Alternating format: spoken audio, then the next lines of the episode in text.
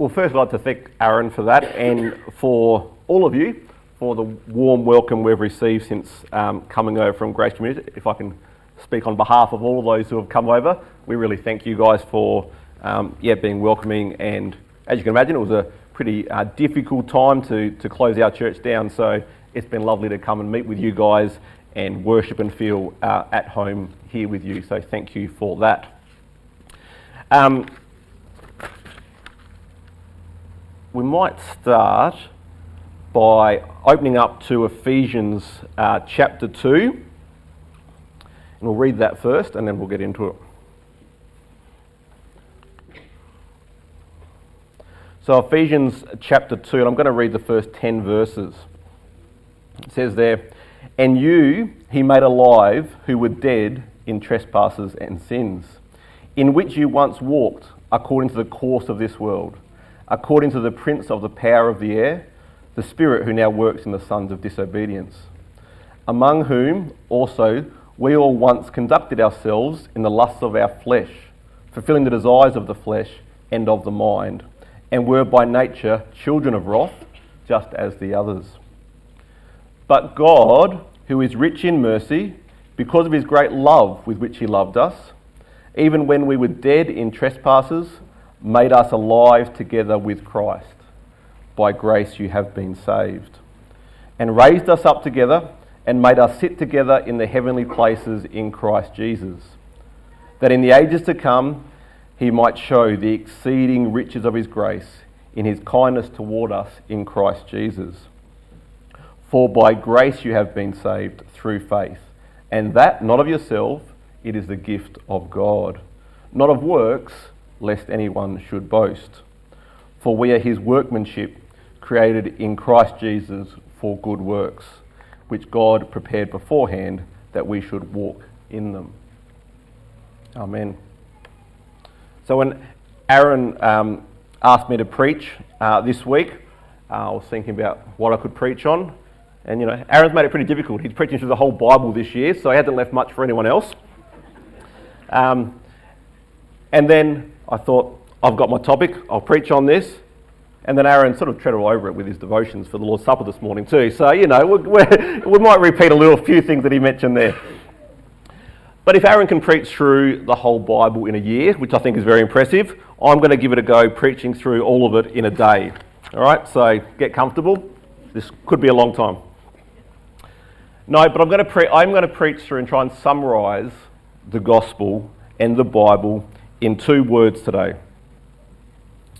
And it coincides with the mission that you guys have written here bringing hope to the northeast. The two words are but God.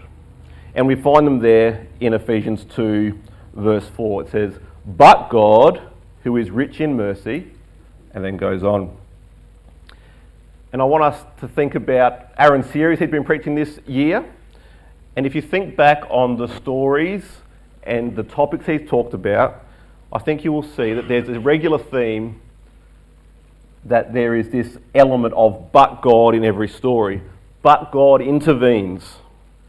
But God intervenes to bring hope, to bring discipline, to bring salvation, to bring restoration. And we've sometimes heard Aaron talk about God coming from the upper story and interacting with the lower story. Every time that happens, this is a but God moment. And the biggest but God moment we find, the most important for you and I, is this one in Ephesians. You see, it says there, we were dead in trespasses and sins. So, in our natural state, we are sinners and we are helpless and we are dead. We can't oversell that. Dead in our sins. We know that Romans tells us the wages of sin is death and ultimately hell and being separated from God forever. So that's our natural state as people. We are on this road to hell. But God doesn't leave us there. And verse 4 says, So you were like that, but God, who is rich in mercy, because of his great love with which he loved us, even when we were dead in our sins, He has made us alive with Christ. We have gone from dead to alive. And the thing that changes it is, but God. God intervenes.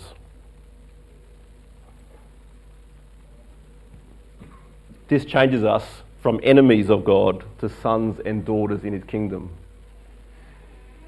This change, this transformation that occurs, is not a small thing. This totally changes who we are. Enemies to sons and daughters in his kingdom. We are clothed in his righteousness when before we were dead. It takes us from living with the weight of sin and guilt to living free lives under grace. So there might be some here who have come to church for the first time. Maybe you've only been coming for a few weeks. Maybe there's some kids here who have never fully understood this fundamental truth of the gospel. The one truth you need to understand about the Bible is that you are a sinner. You are born in sin and you continue in sin and you are totally powerless to change that. And that's hard to hear, and that's hard to own as people, but that is who we are. But God doesn't leave us there. We have the intervention of the Lord Jesus Christ. He can and He does change that situation. He can and does give us new life. And he does that by saying, I, the Father, sent my Son Jesus Christ, the Son of God, to earth to live a perfect life, to be mocked, to be beaten, and ultimately to be crucified on a cross and have all the penalty for sins poured out on him. My son Jesus has paid the penalty for your sin so that you can go from guilty to innocent, that you can go from dead to alive, that you can go from an enemy to a son or daughter. This is the truth of the gospel of Jesus Christ. And it can be summed up in those words, but God, but God intervenes. So if you are yet to trust in the saving work of Jesus on the cross, don't delay. Do that today. Trust in Jesus. Trust in the work that he did on the cross. Trust that God has intervened in your life and taken you from an enemy to a son or daughter. Not because of who you are or because of what you have done, but because of who he is and what he has done. So that's the most important but God in the Bible. But there are others. All right, and I'm not going to go through a whole bunch in detail today, but I want to just give you a bit of a feel for it. Let's start with Genesis 1. What was in the beginning? Nothing. But God created the heavens and the earth. We have Noah. The earth was wicked, and God decided to destroy mankind for their wickedness by sending a worldwide flood. But God instructed Noah to build an ark, and he saved Noah and his family. We have the story of Joseph. And if you want to understand this concept of but God, look at the story of Joseph because it's all these but God moments woven together. His brothers wanted to kill him, but God rescued him. Potiphar's wife wanted to discredit him, but God intervened. Joseph kept being pushed down, and God kept raising him up. And we see in the story that Joseph at one point says to his brothers, As for you, you meant evil against me, but God meant it for good. And we keep going. The nation of Israel was slaves in Egypt. And what happened? But God intervened and he sent the plagues and they were freed. Israel come to the impenetrable walls of Jericho. They had no hope against those walls, but God intervened. And we can keep going. Think of David. There's a lot of examples in David's life. Even the fact that he was a murderer. But God says, You're a man after my own heart. God doesn't leave people where they are, He changes them. Daniel, we heard recently, was fed to the lions, but God closed the mouth of the lions. Jonah was told to go and preach over here, and he said, No, no, I'm not doing that. I'm going this way. He goes over here, and what happens? But God creates a storm, he gets swallowed by a fish, he gets spat out and said, Now go do what I said. God intervenes in all these ways. And as Aaron continues through his story, it will culminate, but not meant to spoil the ending, but it will culminate with the Son of God, Jesus Christ, being murdered on a cross and buried in a tomb. A big stone rolled over the face of the tomb, and guards set outside it. Jesus is dead. Roman soldiers were not known to be sympathetic. He was dead. They knew what they were doing. But God raised Jesus from the dead. And because of that, we can read, as we did in Ephesians, that like Jesus, we can be raised from dead to alive. That same power that raised Jesus from the dead is working in and through us. And we need to be clear about why God intervenes. Those of you who might learn catechism when you were young, the answer to why God does anything is for his own glory. Right? And that's the first thing. He does it for his own glory, for his purposes. The second reason that God intervenes from the upper story to the lower story is because of who he is, because he is gracious. Why have we been saved? Why can many of us sit here today and say that we are converted, that we are God's children? Is it because we are good? Is it because we deserve it? Is it because we do more good things than bad things? Is it because we help little old ladies across the road? None of those things change our state. Why are we saved? We're told here in Ephesians chapter 2. But God, who is rich in mercy, because of his great love, for by grace you have been saved. Grace. We deserve God's anger and punishment, but God is gracious. So he intervenes, not because of something in us, but because of who he is. Because he is gracious. So, this is the summary of this story that Aaron's been talking to us about this year. This is the gospel of Jesus Christ. This is the good news. This is the, the hope for the Northeast. This is the hope for you and me. God's grace saves us by his power. So, if this is all true, how should we respond to God's grace? There's a few things that I want to talk about, including why I forgot to press those buttons. Um, but how should we respond to God's grace? The first way we should respond in thankfulness. And again, we've already talked about that a little bit today. We should respond in song, we should respond in joy. So we deserve punishment, but God's given us grace.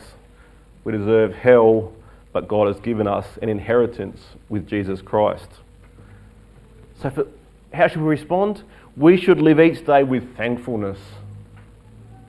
We should live each day with joy.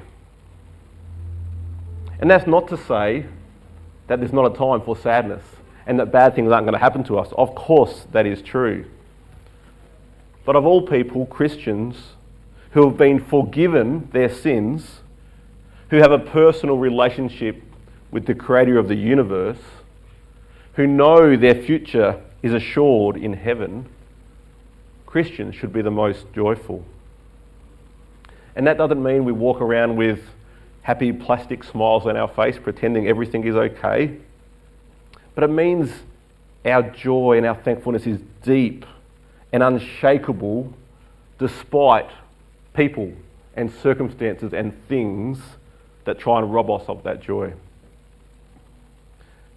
And Habakkuk 3 is a great example of this. It says there, though the fig tree may not blossom, nor fruit be on the vines, though the labour of the olive may fail, and the fields yield no food, though the flock may be cut off from the fold, and there be no herd in the stall. What do you do? You fall in a heap and cry in the corner? Maybe. But then, yet I will rejoice in the Lord. I will joy in the God of my salvation. Absolutely, people and circumstances and things can rob us of that joy. But under that, on a deep level, we can rejoice because our sins are forgiven. We can rejoice because we know God and we have a personal relationship with Him. And our future is assured with that eternal inheritance with Christ Jesus. We have a Father who has loved us before the foundation of the world, and He will love us into eternity. And the trials and sins of this life are to sanctify us and make us more Christ like. God's grace should make us thankful. The second thing is we should respond in obedience. Now, many of us, when we hear the word obedience, start to go, oh, obedience. And we think of it as very restrictive. But obedience isn't restrictive. Obedience ultimately is freedom. God designed us. He created us. He formed us. He knowed us, knows us, and then he told us how to live. If we live the way that we are designed, we will have peace and blessing.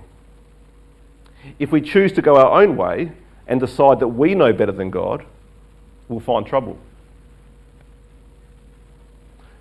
A lawnmower is designed to cut lawn, to cut grass. And some of you, from time to time, may have accidentally decided you wanted freedom from using your lawnmower in such a boring manner and decided, by accident, that you might try and cut some rocks or some wire or rope or dog leads or a sprinkler. How has this gone for you? How has this gone for your lawnmower? Did that produce the freedom that you were after? Did the mower enjoy that freedom? Was it bored of cutting grass and really wanted to cut sprinkler heads? It doesn't work, does it? If we use our mower in a way it's not designed, it will bring pain and sorrow and mechanics. God's grace should make us realize that freedom and joy come from obedience to Him. that Ephesians passage in verse 10 says, For we are his workmanship, created in Christ Jesus for good works, which God prepared beforehand that we should walk in them. God has prepared us and designed us to walk a certain way. Walking contrary to that will not end well. So don't believe the lie that obedience is restrictive, obedience will bring peace and joy and freedom. Thirdly, how do we respond to God's grace? We respond in kind. And by that I mean, if God has shown us this amazing grace and mercy, we should be ready to show that same grace and mercy to the people around us. And we can all sit here today and go, absolutely. And yet, tomorrow, when someone cuts us off in the car or the person at work abuses us, the first thought in your head is unlikely to be, yes, yes, I should be willing to show grace and mercy. See, most of us get caught up with the idea of fairness. And God's idea of grace is not fair. There's nothing fair about it. I deserve punishment because of my sin. That's fair. But God chooses to forgive me and give me a heavenly inheritance and sit around the table with Jesus Christ. That's not fair. So I'm incredibly thankful that God is not about fairness, but is instead all about grace. So just think about you. How do you live your life? Do you display God's grace to the people around you? Or do you get caught up with this idea of fairness? Are we more inclined to be like the Hindus with karma? You get what you deserve.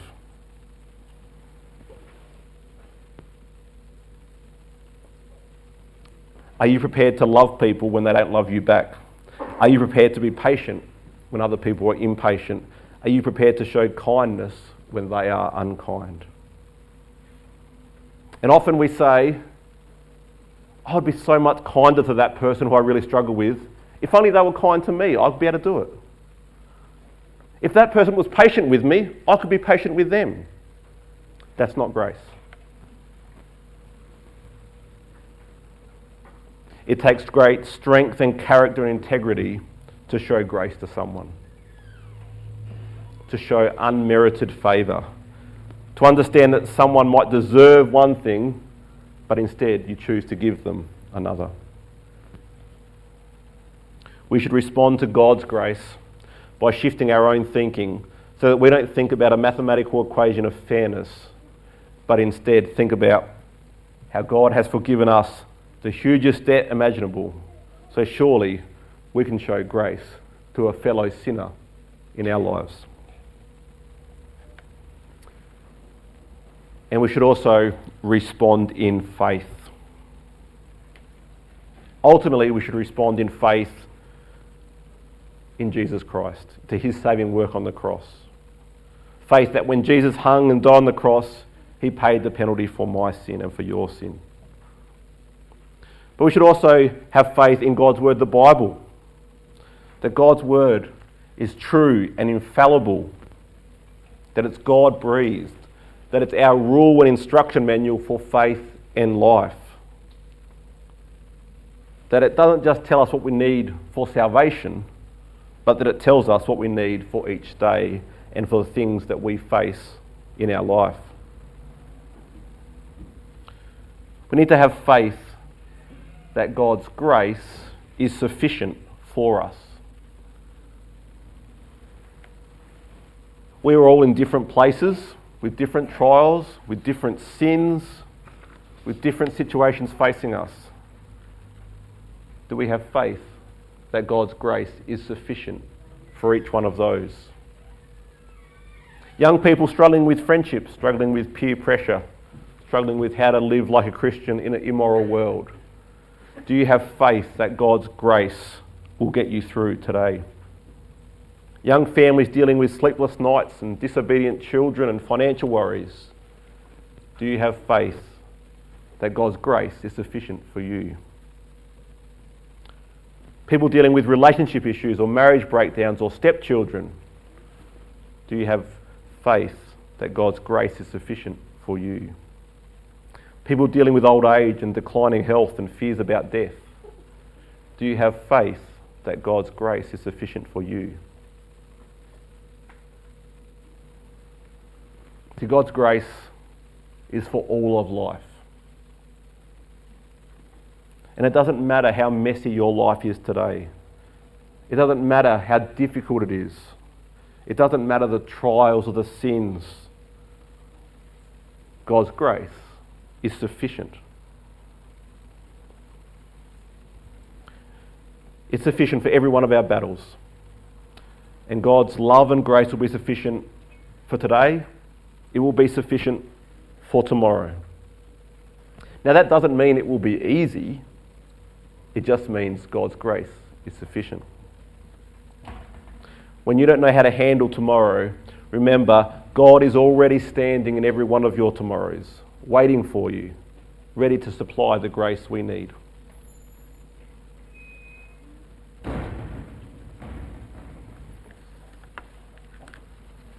I'm just going to finish today by taking you a little bit further down in Ephesians.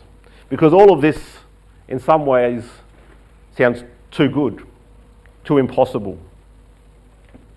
You might say, You don't understand what my life is like. You don't understand how messy it is. You don't understand the things that I'm battling. You don't understand the difficulties I have.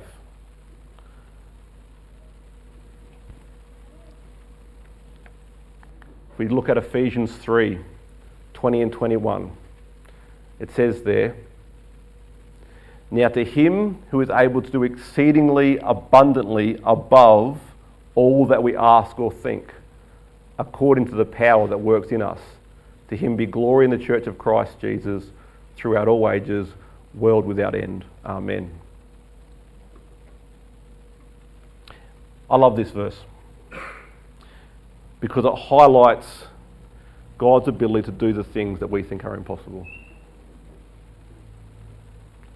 The things that we think are too hard.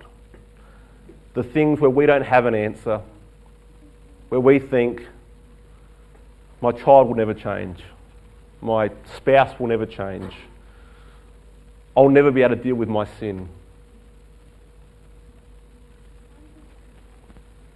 This verse says, in fact, I'll tell you what this verse doesn't say. It doesn't say God can do what we ask. Because that would be amazing if He could. But it doesn't say that. And it doesn't say God can do all that we ask. It doesn't even say God can do all that we ask or even think. Because that would be incredible. It doesn't say God can do abundantly above all that we ask or think it says God can do exceedingly abundantly above all that we could ask or think. Can you feel the layers on there? It's not just God can do what you want. He can do what you want, what you think, exceedingly abundantly above all of that. God's answers you can't even fathom. They are so far above what we could ask or think of. So when you think, this situation can't change. I can't see a way through. Remember, God can do exceedingly abundantly above all that you could ask or think. Whatever trial, whatever heartache, whatever sin, God can do exceedingly abundantly above all that you could ask or think. And how does He do it? It says it here according to the power that works in us. The power that spoke the world into existence, the power that raised Jesus from the dead, the power that caused the waters to stand up in the Jordan, the power that caused the walls of Jericho to fall down, that same power is working in us and through us. That power, that grace, that love is working in you today. Not because of who you are, but because of who God is.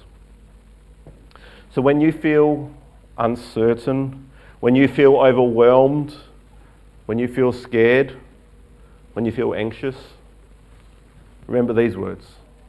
In whatever circumstances that you are in, but God. God can and will intervene in your circumstances. Sometimes miraculously, and sometimes working through you, through the power that is in you as a converted person to obey, to be thankful, to show grace and mercy. And God can do exceedingly abundantly above all that we ask or think. Amen. Let's leave it there. Let's close in prayer. Dear God and Heavenly Father, we are blown away by your grace and your mercy. We can't believe that we were dead and you made us alive. We can't believe that you show such grace and mercy that we were enemies and you have not just forgiven us, but you have lifted us up. You have brought us into your household and you have called us sons and daughters and heirs together with Christ Jesus. And we thank you that in our day to day lives, you continue to work in us and through us, that you show us grace and mercy, that you do exceedingly abundantly above all that we could ask or think. And we pray that we might be thankful, that we might respond with thankfulness and joy, that we might respond in obedience and faith. Lord God, be with us now. Be with all those who are struggling with different trials, different sins. Give them comfort and show them the power that is in you and that you work out through them. I pray that all of us may work using that power in our own lives, that we may continue to obey you, that we might know you more, that we might love you more, that we might sanctify our own heart and our own lives, that we might become more Christ like through the trials and the struggles that you give us. And we thank you that no matter what the trials and struggles are now, that we have a heavenly inheritance, that our future is assured, and that you are our God and our King forever. We pray these things now in Jesus' name. Amen.